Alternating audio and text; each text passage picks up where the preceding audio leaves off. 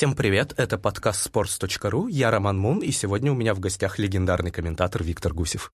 Здравствуйте, друзья! Давно мы с Романом собирались это сделать, и вот, наконец, встретились в этой приятной маленькой студии. А, Виктор, скажите, чем э, вы сейчас занимаетесь на Первом канале? Как конкретно устроена ваша работа на Первом канале? Не секрет, что многие считают, что вы там только комментируете, и причем 5, 10, 15 матчей в год, но, наверное, все не так. Ну, 5, 10, 15 матчей в год, это связано с тем, что мы не специализированный спортивный канал, и когда каналы специализированные показывают и российский чемпионат, чего мы не делаем, и чемпионаты других стран, мы в этом не участвуем. Мы активно включаемся, когда, вот, например, чемпионат мира. На последнем чемпионате мира я установил свой личный рекорд, я откомментировал 10 матчей. Такого не было никогда. Не было, к сожалению, финального матча, но дело в том, что здесь очередность. Мы делаем это через 4 года по очереди с ВГТРК. И на этот раз был их черед. Вот 10 матчей. А когда наступает время отсутствие чемпионата Европы, чемпионата мира, Олимпийских игр, и, собственно, грубо говоря, особенно нечего комментировать, э, я занимаюсь новостями. Ну, начну с того, что многие всякие попутные проекты на Первом канале, может, не связанные со спортом, разные совершенно. Много другой работы, тоже не связанной с Первым каналом, которую я делаю в свободное время. И делать ее мне помогает тот график, который у меня э, вот в моей компании на Первом канале. И тут вот мы подошли к моей непосредственной работе. Я работаю целиком неделю. Я занимаюсь новостями. В чем я прихожу, сажусь и даю первый выпуск, когда время новостей приходит на Дальнем Востоке. И как Новый год шагает по стране, я тоже шагаю, обновляя вот эти новости. Потом мы доходим до Урала и заканчиваем центральным регионом, делаем новости на программу «Доброе утро». То есть я отвечаю полностью за эту неделю. Вот каждый день, целую неделю, в ночь, все эта работа уходит в ночь. Следующую неделю меня никто не трогает. Если нет участия в каких-то, как я уже сказал, других проектах Первого канала, то я занимаюсь своими делами. Вот такая сменная работа. Я в самом начале, когда еще уже закончил институт, э, помимо каких-то творческих желаний, планов. Я думал вот о том, как будет строиться мой рабочий день. Я всеми силами старался уйти от работы с 9 до 6. И слава богу, мне это удалось. Я почти никогда в моей жизни не работал с 9 до 6. И это меня полностью устраивает. А вы ведь не только спортивными новостями занимаетесь, да? Только спортивными. Только спортивными. Только спортивными, да. Кто были главными звездами Первого канала с середины 90-х? Катя Андреева. Ну, э, так сложно сказать. Я помню, как Андрей Малахов, только-только приехавший откуда-то там со своего, из Мурманска, я не знаю, откуда он. Он, приехал очень издалека, нужно уточнить, откуда очень издалека приехал. И он э, стал ведущим э, программы «Доброе утро». Вот, и он вел. Но потенциал чувствовался уже тогда чувствовался, потому что он, конечно, профессионал, можно по-разному к нему относиться, к Малахову, к его программам, но он, конечно, высочайшего уровня профессионал. Вот, и это чувствовалось тогда, что вот парень так далеко пойдет. Э, были э, вот Арина Шарапова тогда, я просто вспоминаю тех, которые вот додержались до нынешнего времени. Э, и опять же, я говорю про Первый канал. Вот Лариса Вербицкая тоже была из дикторов. Если взять спортивную редакцию, значит, ну, был Владимир Перетурин, то есть весь футбол закрывал Владимир Перетурин, который, к сожалению, Владимир Иванович на меня обиделся и даже давал такие интервью, что я как бы перехватил у него футбольную программу. Да, я хотел, но кстати, это, спросить да, вас об этом, почему, но почему это совершенно, это совершенно не так даже хронологически, потому что когда ну, стало ясно, что уже такие, вот у нас нет спортивной специализации, что мы такая, а, общий, такой канал общеполитический, социальный, и спорт у нас только вот присутствует в виде таких больших трансляций в основном, э, было принято решение отказаться от футбольного обозрения. И футбольного обозрения не было. И Владимир Иванович его не вел на первый год, второй год, третий год. И только потом, по прошествии какого-то времени, она уже долго не было никакой программы. Мне предложили делать вот та, ту программу, которую я назвал «Время футбола», а потом пришлось поменять, потому что она стояла после программы Познера «Времена», Я думал, наоборот, это слово Первого канала, программа «Время», «Времена Познера», потом «Время футбола», но мне сказали, что это много слишком. И так она стала называться «На футболе с Виктором Гусевым». Я просто смутно так помню, что визуально и по содержанию, по хронометражу, и даже, по-моему, по времени выхода программа на футболе с вами была очень похожа на футбольное обозрение, и, возможно, поэтому Перетурину казалось, что это... Ну, я думаю, что она была не похожа. Она была похожа только тем, что условием был показ всех голов.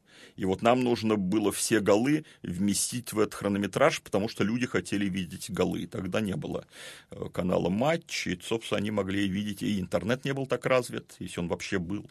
Э, хотели видеть все голы. Поэтому, отдавая дань голам, все остальное мы старались сделать очень-очень изобретательное разные рубрики, когда у нас, скажем, Марат Измайлов, тогда молодой еще футболист, ходил и в роли еще такой малоузнаваемой, в роли корреспондента спрашивал людей на улице, как вы считаете, Марат Смел хороший футболист или нет, и они так глубокомысленно давали оценку. Такого не было в футбольном обозрении. Это были очень много-много-много очень интересных ходов. А проблемой была, э, ну, было то, что, во-первых, требовалось какая-то не то что желтизна, но много-много вещей, э, как, чтобы она программа была как можно меньше завязана на футбол. Чтобы было такое время, когда стали появляться, ну, действительно, что стесняться этого слова, такие вот желтые программы, сенсационные, скандальные, они умели, имели успех. И, в принципе, наверное, время требовало этого и от нашей программы. Но хронометраж маленький, 25 минут, там еще реклама, получается 20 минут, а то и того меньше, и обязательно показать все голы. Потому что вот если бы мы от этого отказались, болельщики бы нам не простили. Отнимаете эти голы, остается совсем мало времени для чего-то еще. И вот мы вертелись, вертелись вот в этой такой оболочке, в скованных таких с точки зрения хронометража условиях, и было довольно сложно. А потом, конечно, вторая проблема была в том, что мы выходили ночью, в час, в два часа ночи. Больше того, очень часто это было в ночь с понедельника на вторник, Можете себе представить, Роман, при том, что тур был в субботу. Я помню, да. Вот так вот. Я смотрел. Вот. И это тоже, потому что когда потом говоришь, что что-то не очень рейтинги, ну, извините, какие рейтинги? Ночь с понедельника. И поэтому я с самого начала, опять же, вот отвечая Владимиру Ивановичу, к сожалению, которого уже нет с нами, и так заочно ему отвечая, я вот, видит Бог, я отказывался от этой программы. Я понимал, что вот все эти проблемы, что делать ты ее все равно будешь серьезной, с сердцем, и ты будешь думать, это будет занимать большую часть твоего времени, а выходить в ночь с понедельника на вторник. Я отказывался, но мне сказали, что нет, нет, отказываться нельзя, нужно делать, а кто будет делать еще? Вот, скрипя сердце, я начал ее делать. Поэтому не то, что я у кого-то отнимал, а фактически я пошел как подневольный.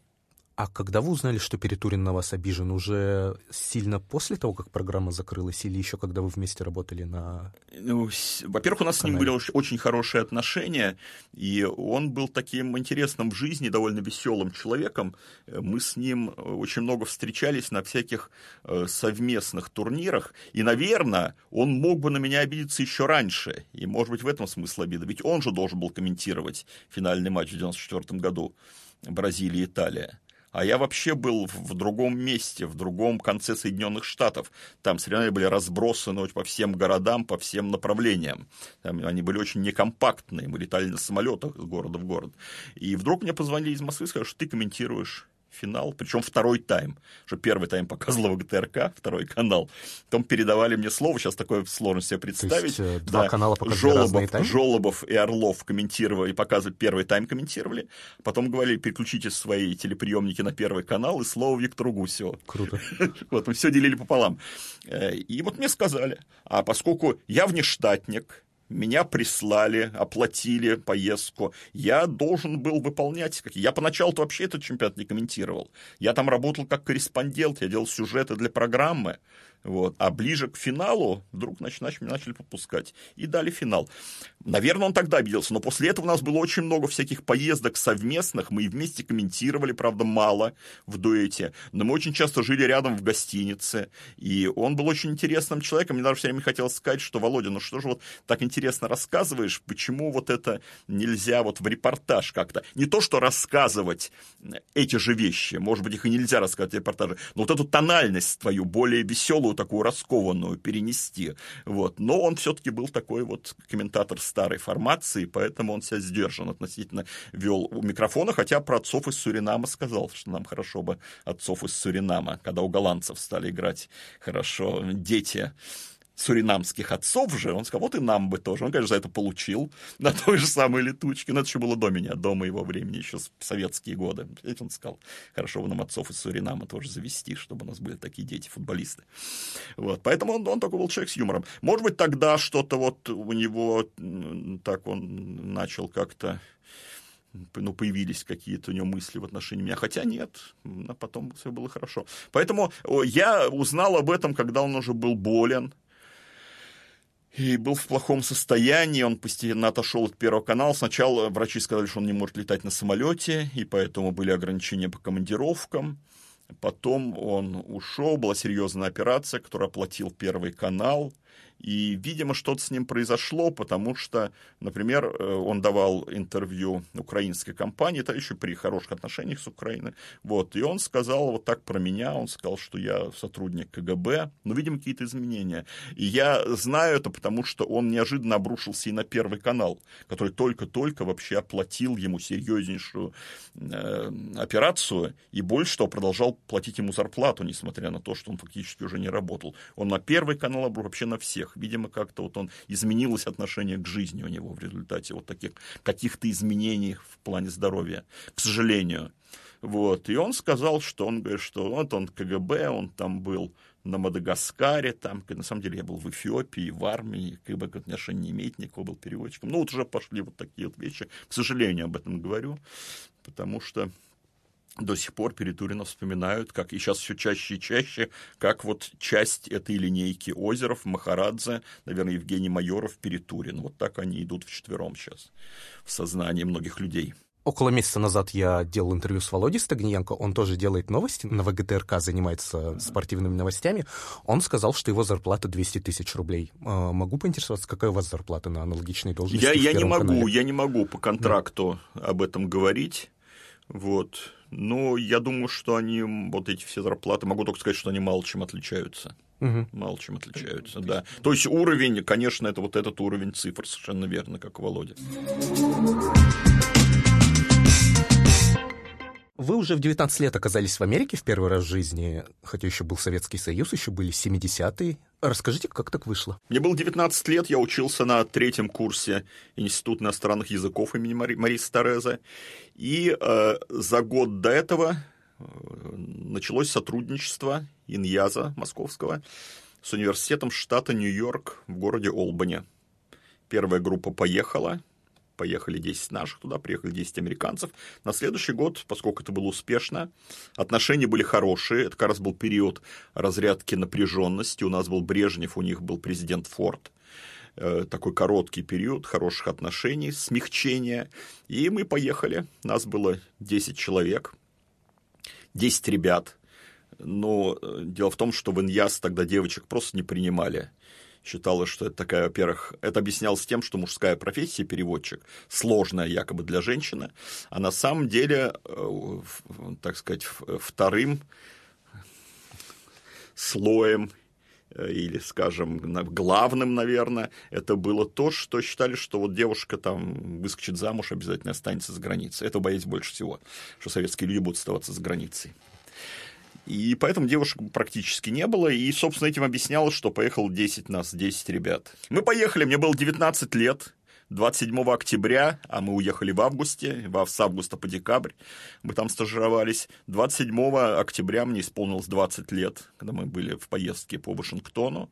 И это были незабываемые, конечно, времена. Четыре месяца, первый раз за границей, я влюбился в Америку, я влюбился в американцев и очень долго считал, что американцы вообще небожители.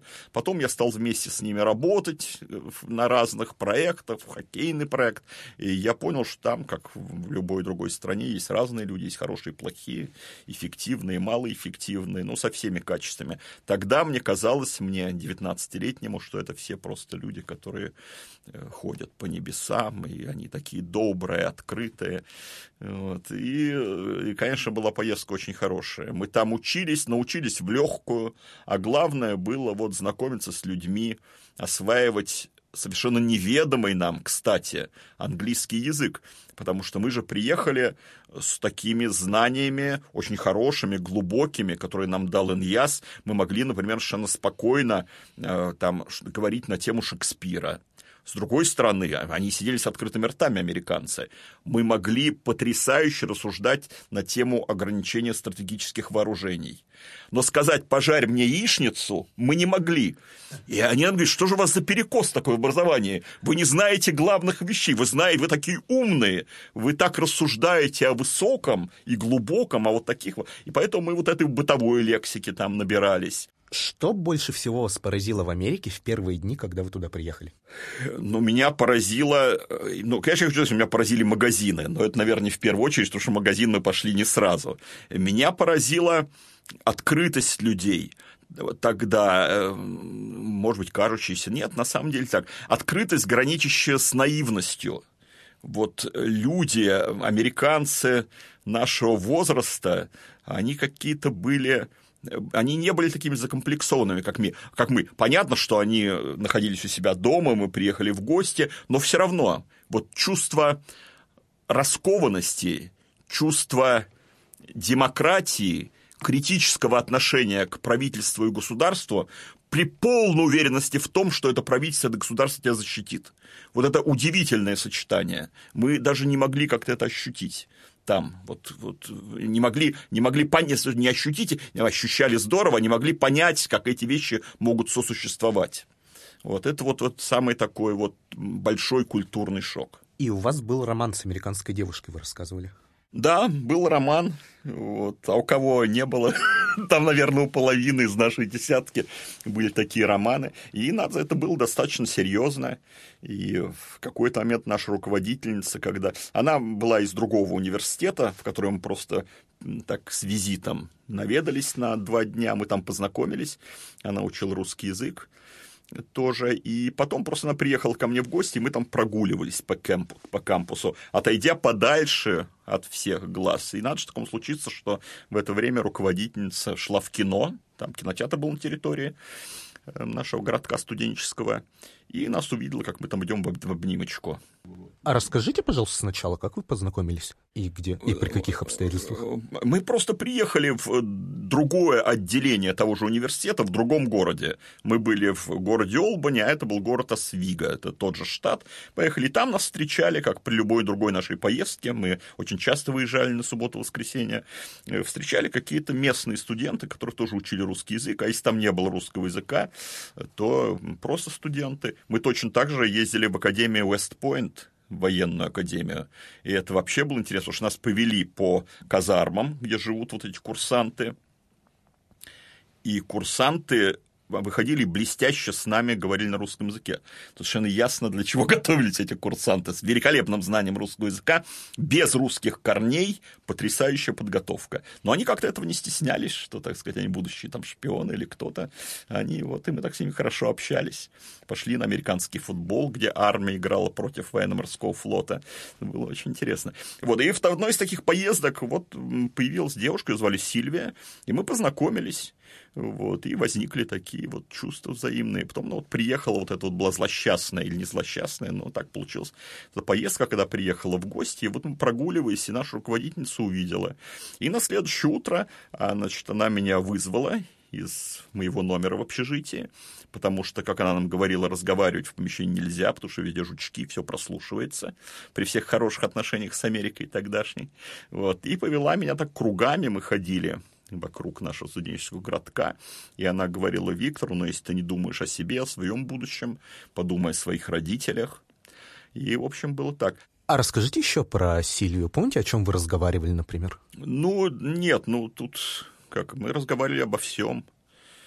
Мы же очень быстро расстались, и вообще это чувство подогревалось э, невозможностью продолжения, скажем так что сложно, наверное, людям, молодым нашим слушателям сейчас понять эту ситуацию, но вот когда мы расстались и разъехались, мы даже договорились о специальном коде, который должен учитываться в наших письмах друг другу. Естественно, что она могла писать не только на институт. Естественно, эти письма приходили в деканат. Естественно, они просматривались, но просматривались еще и до деканата. И все это прочитывалось. Поэтому был определенный код. Там, например, если э, она писала «я сегодня была в музее», это означало совершенно другое. Это э, тем самым она говорила о каких-то чувствах по отношению ко мне. То есть все это было продумано. Вот, и мы просто не могли подставляться. У меня была моя карьера, но в какой-то момент я уже был готов вообще всем пожертвовать. И она приезжала, она приехала один раз, и я сказал своим родителям, что вот, наверное, я хочу на ней жениться. И папа сказал, папа был деканом биологического факультета МГУ тогда, и папа сказал, что, конечно, это так во многом ставит крест и на твоей карьере, и вот и на моей тоже, но ты должен сам выбирать, сам принимать решения. Я с тобой солидарен, сказал папа. Делай вот как ты считаешь нужным, потому что это самое главное в жизни, любовь. А потом как-то все это вот немножко, может быть, расстояние, невозможность так в любой момент взять, полететь и встретиться, какие-то другие вещи, работа, какие-то другие встречи. И с ее, и с моей стороны э, как-то вот постепенно нас разделило, хотя все это, как мне казалось, было очень серьезно. Но действительно все это, вот сейчас я понимаю, подогревалось невозможно возможностью, вот, и, и, и даже желанием вот преодолеть, несмотря ни на что, и так, ну, в общем, в результате все, все распалось. Ну и, как сейчас я понимаю, к лучшему, потому что, ну как, трое моих детей, и трое моих внуков, и моя прекрасная жена, и прекрасная моя семья. А сколько всего времени вы общались? Ну и лично, и по переписке? Ну, я не знаю, я это, наверное,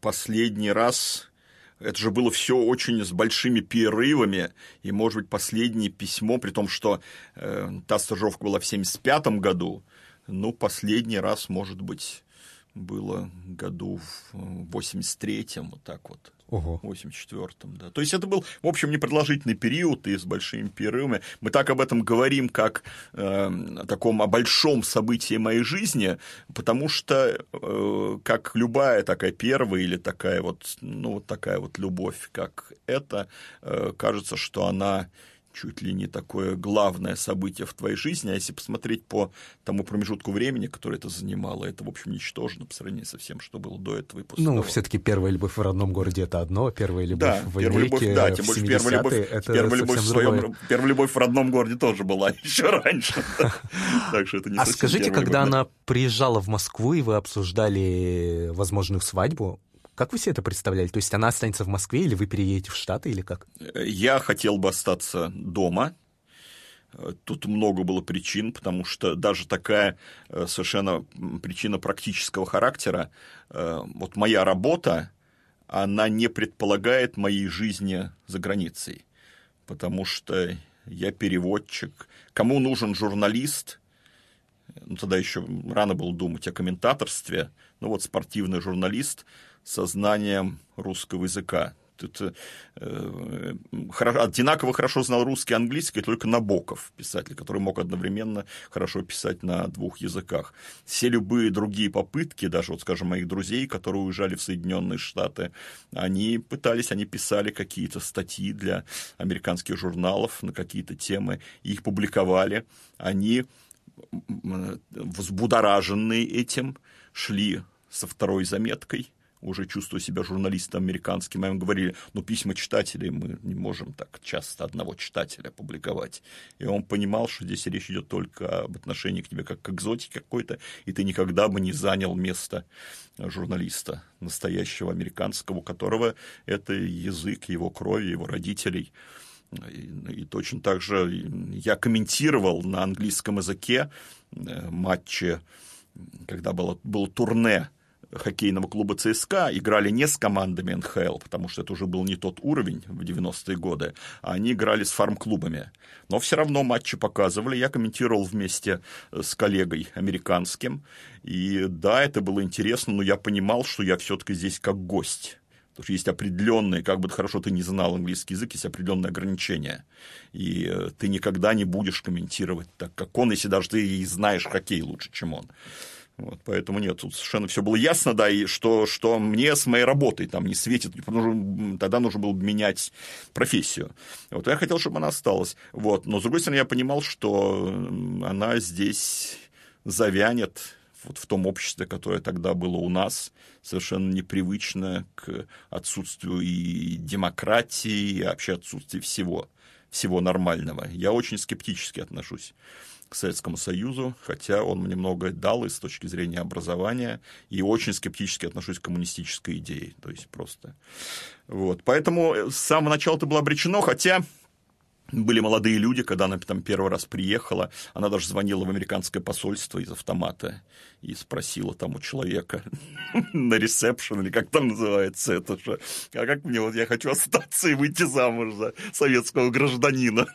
Ей сказали, приезжайте, приезжайте, разберемся. А когда вы начали встречаться с Сильвией, когда вы были в этой первой поездке в США, а, у вас был секс?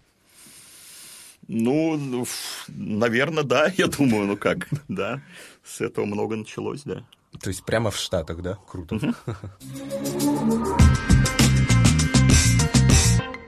Вы говорили в одном из интервью, что в 91 году, когда путь случился, да, вы бросили просто партбилет, потому что, потому что прониклись идеей Ельцина, вот этой новой России.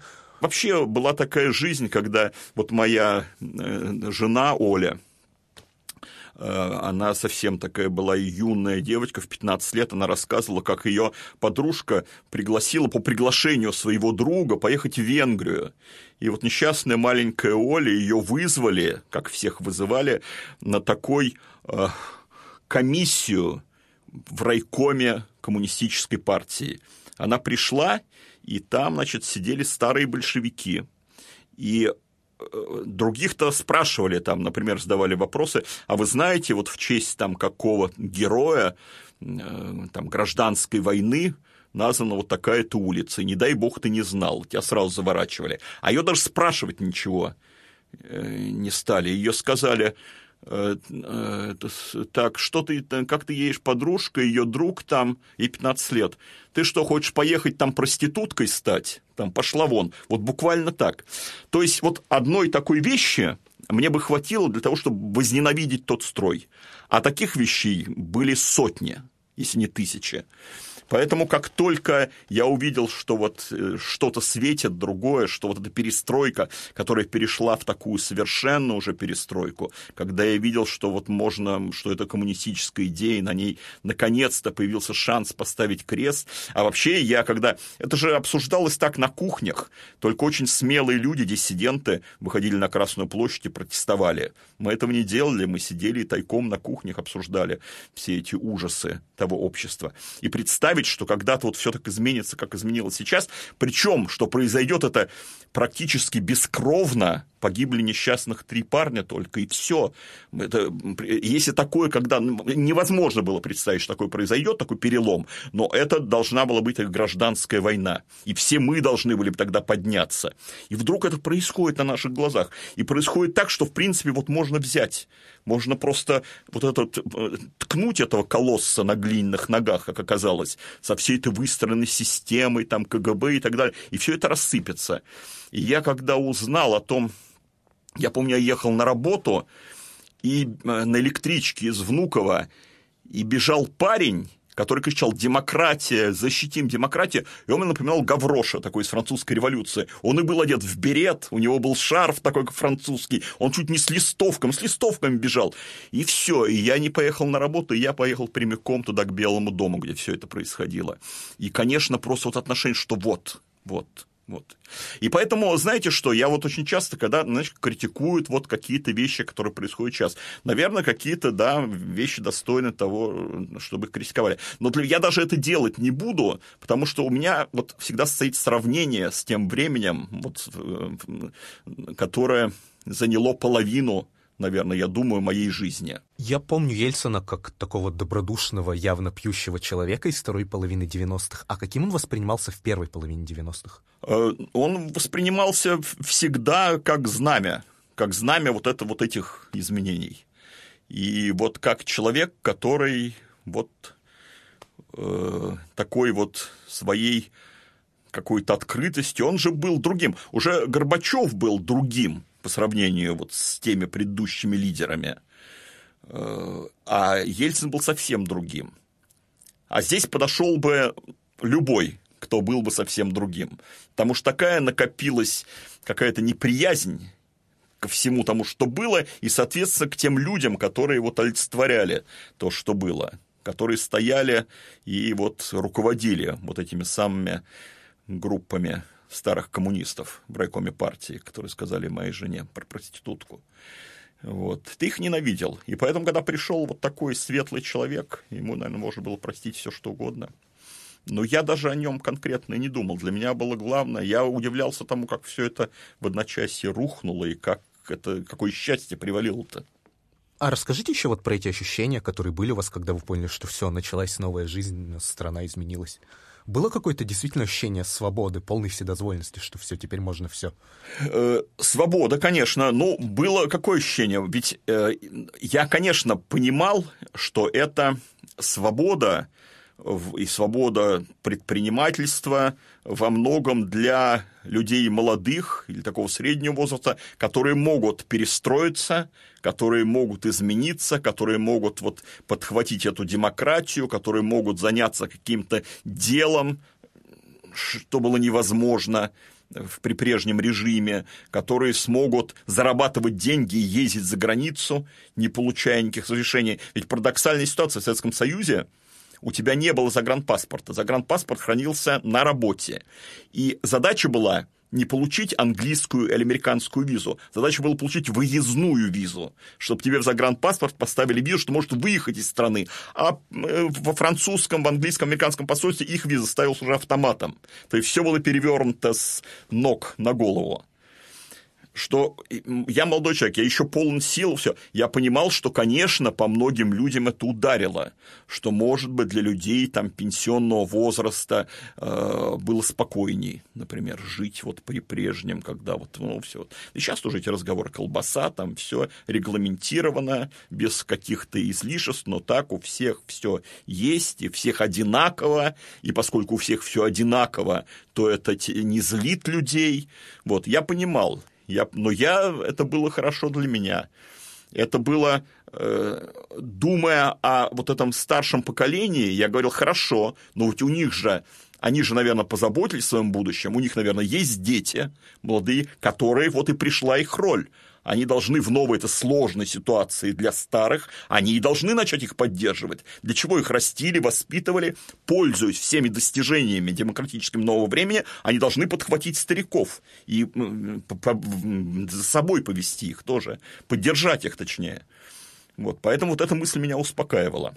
А, скажите, пожалуйста, 90-е сейчас же принято называть лихими 90-ми. А для вас это было спокойное время, мне кажется. Для вас и вашей семьи. Ну, это было неспокойное время, потому что я все время находился, хотя это началось еще в конце 80-х, в других обстоятельствах у меня появились две маленькие дочки, э, я был добытчиком. Мне все время нужно было добывать. В конце 80-х мне нужно было где-то, я стоял в очереди за колбасой, я помню, мы с тещей менялись и стояли в течение дня, чтобы батон колбасы купить. Потом, значит, 90-е все это изменилось, но уже наступило такое время, когда нужно зарабатывать деньги, ну и вот так вот пытаться в каких-то проектах участвовать, но это была такая, такая для меня настоящая жизнь.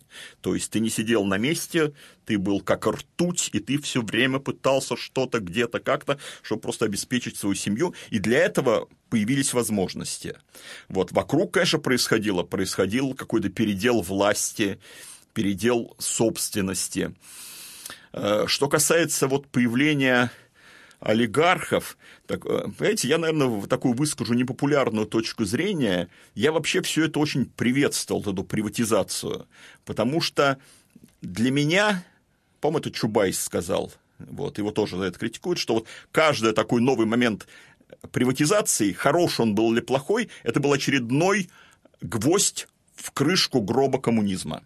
Кто-то эту формулу, может быть, использовал ради собственной наживы, ради себя. Но для меня это было вот искренним. Потому что пусть там какие-то нарушения, пусть кто-то что-то недополучил, но вот каждый с каждой этой приватизацией ужасный коммунизм уходит все дальше и дальше. Может быть, я мыслю примитивно, экономически, не только экономически, но для меня это было вот очень здорово. Всякие такие вещи, как, да, стрельба, убийства, ну, наверное, я вспоминал историю Америки вспоминал 30-е годы в Соединенных Штатах, когда передел собственности, и я, в общем, понимал, что... Ваша книга начинается с истории о том, как вы упали во Внуково. Расскажите, пожалуйста.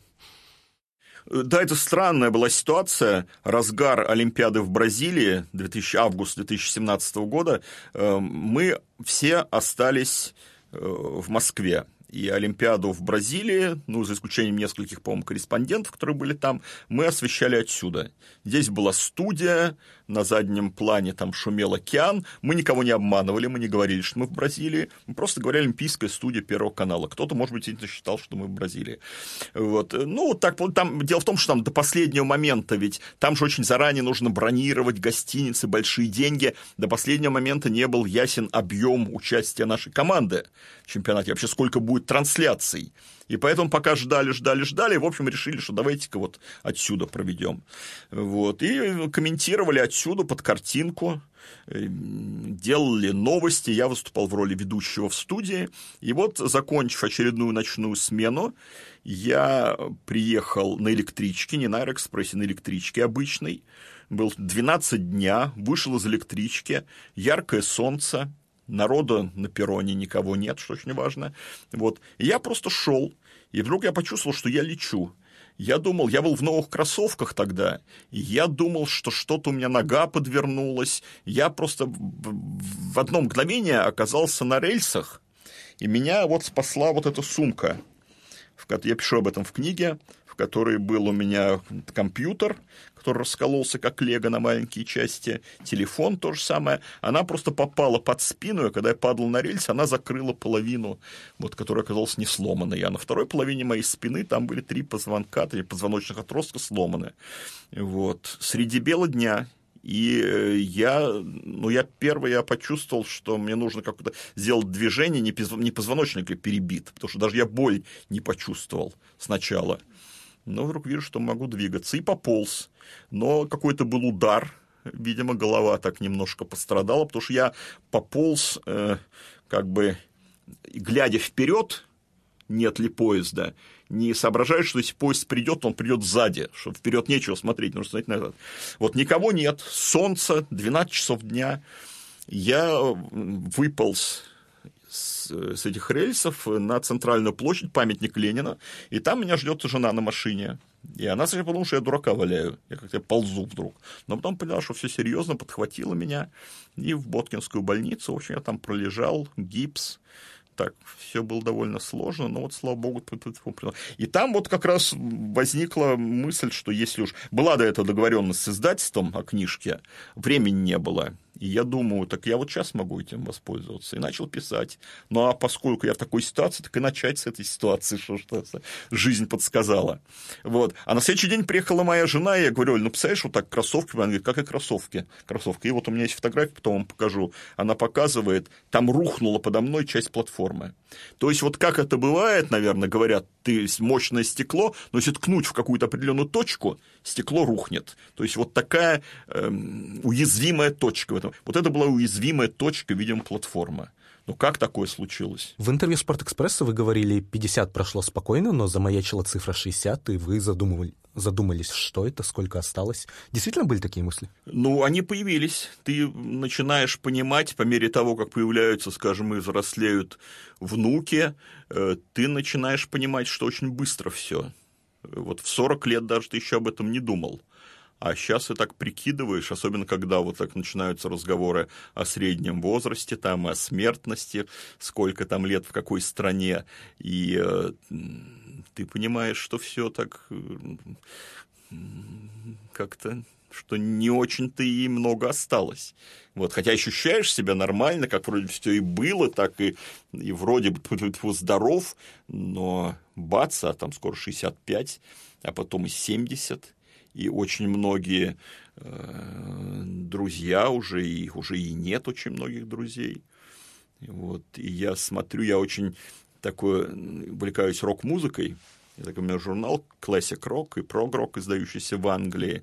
И там вот каждый номер открываешь, и там, значит, такой поминальник, кто умер. Но ты понимаешь, что многие рок-звезды, они ведут такой немножко другой образ жизни, такой, как я, это тоже накладывает отпечаток. Но вот э, когда-то еще, эм, еще не было смертей людей, родившихся в 50-е. Сейчас ты смотришь, уже есть те, кто и во второй половине 60-х родился. То есть такой возраст уже критически, он приближается. Насколько сильно это на вас давит? Бывает, например, дни, когда вы несколько часов можете провести за тем, что думаете о том? Нет, о том, от этого я, наверное, в принципе, наверное, может, хотя я очень большой оптимист, но, наверное, в принципе, я склонен об этом думать. Но жизнь захлестывает. Жизнь захлестывает, и она, в общем, об этом не позволяет думать. И ты скорее, скорее думаешь, конечно, не о себе, а о том, что вокруг же близкие люди, друзья вот умирают. У меня вообще, я так стал осторожнее играть в футбол, и даже вот уже некоторое время перестал ходить, это даже не связано со спиной, вроде все наладилось со спиной, но э, играем с друзьями школьными, институтскими на протяжении многих лет, с 79 -го года. И вот за последние пять лет у нас три человека умерли на поле умерли на поле, на поле да. Вот, то есть нужно быть очень осторожным. Но там это еще и связано с тем, что вот такие лихие ветераны, как я, они приглашают с собой каких-то там более молодых ребят, те задают новый темп игры, ты пытаешься за ними угнаться, а это не надо делать. Игнашевич вовремя закончил. Вы задумывались о том, что будете на пенсию? Вообще есть такое у вас желание Ну, я уже отдохнуть? на пенсии. Я уже на пенсии, мне же 63 года. Э, вот. Но, по-моему, как-то, если вот э, позволяет здоровье, в таких профессиях, как вот журналистика, как на пенсию не уходят. Есть что-то, о чем вы сожалеете, какая-то вещь, про которую вы понимаете, что уже не успеете? Ну, э, это опять, может, глупо звучит. Я никогда не научусь играть на музыкальном инструменте, потому что я, я очень люблю рок-музыку, вот, но и, наверное, мог бы так, мне было очень приятно уметь играть на гитаре или на фано, вот. но это, наверное, э, уперлось в то, что я никогда не умел петь. Я вообще, у меня очень в этом смысле плохой голос для пения, и, а поскольку этого не было, это не стимулировало занятие гитарой, скажем, вот так вот в детстве. И родители на этом не настаивали, хотя вот я с удовольствием. Это было бы очень здорово. А с пением очень интересно. Меня же, ну вот голос, голос там Первого канала, и меня, естественно, всегда вот приглашали на, знаете, такие проекты, как «Своя колея», там, когда разные певцы, не только певцы, актеры поют песни Высоцкого. И вот, значит, я пел там песню про канадских профессионалов. Ну, конечно, это было ужасно. Потому что я пришел к, к человеку, который был, вот, должен был нас обучить пению. И я сказал, я не смогу. И он э, говорит, я научу любого за три дня. Через три дня он позвонил Эрнсту и говорит, вы знаете, я прям помню этот разговор, Ксения Львович, ну вот нет, вот не получается Гусева, ничего не могу сделать. Давайте он что-то сказал в Гриш Твалтвадзе, Григорий Твалтвадзе. Давайте Твалтвадзе возьмем. Почему? Да я не знаю, почему. И Эрнст сказал в том конце, учите Гусева петь. Я положил трубку. И потом я спел, и была эта своя колея, и была рецензия в «Известиях». И, значит, рассматривали разные там достоинства, недостатки поющих актеров, вот эту тему обсуждали. А потом был так, а потом, значит, спели Гусев и Миша, который программа «Однако». Миша, Леонтьев. И Миша Леонтьев. А потом спели, значит, Гусев и Михаил Леонтьев. Лучше бы они не пели. Все. На этом закончилась та часть рецензии, которая была То есть у кого-то они нашли хоть что-то позитивное. Вот. А он пел вот этот диалог там у телевизора, по-моему, у него было. А с точки зрения профессиональной, с точки зрения спортивного комментатора, спортивного журналиста? Ну вот книгу я написал, это была такая одна задача. Все остальное, ну что, ну можно говорить, что было четыре финала чемпионата мира, что хочется прокомментировать пятый. Но, в общем, таких стимулов не осталось. Э, стимул вот продолжать вот эту работу. Стимул каждый день а такой какой-то яркой. Три ТЭФИ я получил. Но вот какой-то вот такой вещи, которой вот никогда не было. От чего никогда не было? Вот ну, вроде бы было все. У вас ведь дочь живет в Лондоне, да. и сын еще живет в Лондоне. Э, старшая дочь живет в Лондоне, потому что она там после окончания МГУ э, год училась, и уже готова была вернуться сюда, и там познакомился с нашим бизнесменом, с Мишей, который там, и они э, на моих глазах, мы пошли просто, я, был мой короткий визит в Лондон, пошел на день рождения к своему другу институтскому, который там живет, и был вот этот Миша, они познакомились, поженились, уже трое, трое внуков за четыре года у них родились. Вот, и они предложили, поскольку они там живут, снимают квартиру, они говорят, пусть Мишка давайте его здесь отдадим в школу. У нас учился в лесной школе во Внуково, там рядом. Миша, это ваш младший сын, насколько Да, да, ему сейчас 14 лет. Вот. И она говорит, что пусть Мишка, что он там в лесной школе во Внуково, это было очень удобно для нас. Выходишь с участка, здесь школа. Вот. Давай. И мы его туда отправили, в Лондон, и он учился там сначала два года, в центре Лондона и каждый день возвращался к ним домой. А потом там проблема вот с визой, которые, значит, вот эта школа сказала, что мы можем только до определенного возраста визу. И мы его перевели в школу с проживанием вне Лондона, и он там живет, и вот сейчас, и только на выходные приезжает вот на квартиру к моей э, дочке старшей. Такая довольно сложная жизнь, мне его очень не хватает. Но, слава богу, там часто каникулы. У них такие очень дробленные каникулы. Он, он часто может приезжать, я туда езжу. Старшая дочь с семьей и Мишка маленький. И средняя дочь, которая вот сейчас будет 30 лет в декабре, она актриса МХТ. Вот Нина Гусева. А вы рады, что ваши дети живут в Лондоне, а не в Москве, не в России? Ну, тут это разные совершенно. Э, радуюсь ли я тому, что Мишка, у Мишки все зависит от учебы. Нравится ли мне, что он учится в Лондоне, вопрос такой интересный, потому что я ему это задавал, он такой, он говорит, да, знаешь, пап, я могу здесь, могу и в Москве. Мне и во внуковской школе было хорошо. Он вот такой какой-то. Ему главное, как, какие друзья. Такой общительный парень очень. Там другое совершенно образование. Там они пишут эссе, там, о равенстве полов, о покорении космического пространства, но могут каких-то базовых вещей при этом не то что не знать, знать их хуже, чем школьники по математике, предположим, чем школьники в России. Вот такое базовое образование, не такое внимание этому уделяется. И, конечно, он теряет русский язык, потому что там вокруг русских нет он это чувствует. Он говорит по-английски, мы пытаемся при встречах, естественно, с ним говорим по-русски, там, но у него некоторые формулировки идут значит, вот оттуда, и некоторые странные вещи. Он приехал сюда, получал паспорт здесь. Паспорт нужно заполнять анкету. И там весь этот самый отдел собрал, смотрите, он написал Гусев э, Михаил Викторович, и Викторович с твердым знаком на конце. Там собрался весь отдел, мальчик какой странный приехал. Вот, это, конечно, такой недостаток. Поэтому вот тут я только вот в эти, этими категориями мыслю, когда о Мишке. Что касается Юли, ну, это уже все, тут даже нет смысла смысла, нравится, не нравится, конечно, они вдали от меня, но были бы они ближе, если бы они жили в Москве или где-то в другом месте, может быть, мы даже и реже бы с ними виделись при всеобщей занятости. А так, если сюда приезжаешь, а приезжаю довольно часто точно, с ней встречаешься, живешь у нее, там уже трое детей, которые там родились, там у Миши бизнес, поэтому это такая уже хорошая неизбежность жизни, тут уже даже нет смысла рассуждать. Нина здесь, Нина здесь, и э, ей э, кстати, вот у Нины, наверное, такая ситуация, если она когда-то будет об этом рассуждать, как была у меня, о том, что какая профессия где нужна. Потому что ни я, ни моя дочка Нина, мы не ядерные физики, не хирурги, не компьютерщики. Наша профессия, она вот, она актриса, а я журналист, она связана с жизнью здесь. Мы работаем для местных жителей, скажем так. Но у вас бывают мысли типа «хорошо, что они живут там, в более спокойной стране»? У меня бывают мысли, что они живут обеспеченной жизнью.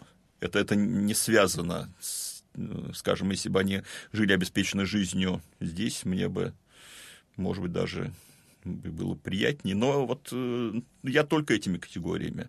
Потому что такое исчезло придыхание перед заграницей, который был любого советского человека, когда это было недоступно. А когда ты зарабатываешь деньги спокойно, ну пока что, пока не начались проблемы с визами, надеюсь, они начнутся уже с той стороны, с тех сторон. Вот, пока ты можешь в любой момент съездить, летать, посмотреть, она перестала быть такой привлекательной для меня. Мне, может быть, интереснее здесь, мы об этом говорили, здесь провести время. Поэтому немножко как-то так, э, ну, исчезло вот такое отношение. А сами не хотели туда переехать, допустим, после того, как все-таки надоест вам Первый канал? А чем заниматься-то? Чем? Нужно... Писать книгу, например, не ну, знаю. Ну, книгу я уже написал, но нужно все-таки деньги зарабатывать. А там я бы не смог зарабатывать деньги. Как? Я не знаю даже как. Вы сейчас чувствуете себя обеспеченным человеком? Вот вы сказали про детей, что рады, что они обеспечены, а про себя вот так думаете? Э, мне вот мне хватает на жизнь, вот, при том, что я вот не могу, например, пойти и купить роскошную машину, не в кредит. Вот так, в кредит, наверное, могу, но роскошную не буду покупать. Вот. А э, что касается накоплений, вот нет накоплений, потому что я все, что я зарабатываю, я трачу. Потому что, ну, там, все-таки никто же не платит за обучение Мишки в Англии, да?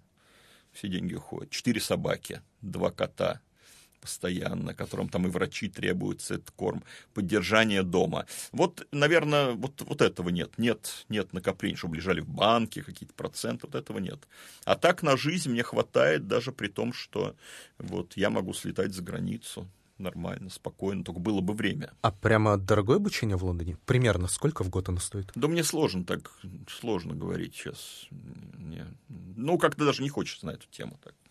Оно дорогое. Оно, знаете как, оно, вот я узнавал, оно примерно как обучение вот здесь. Здесь же тоже у нас такие школы, э, такие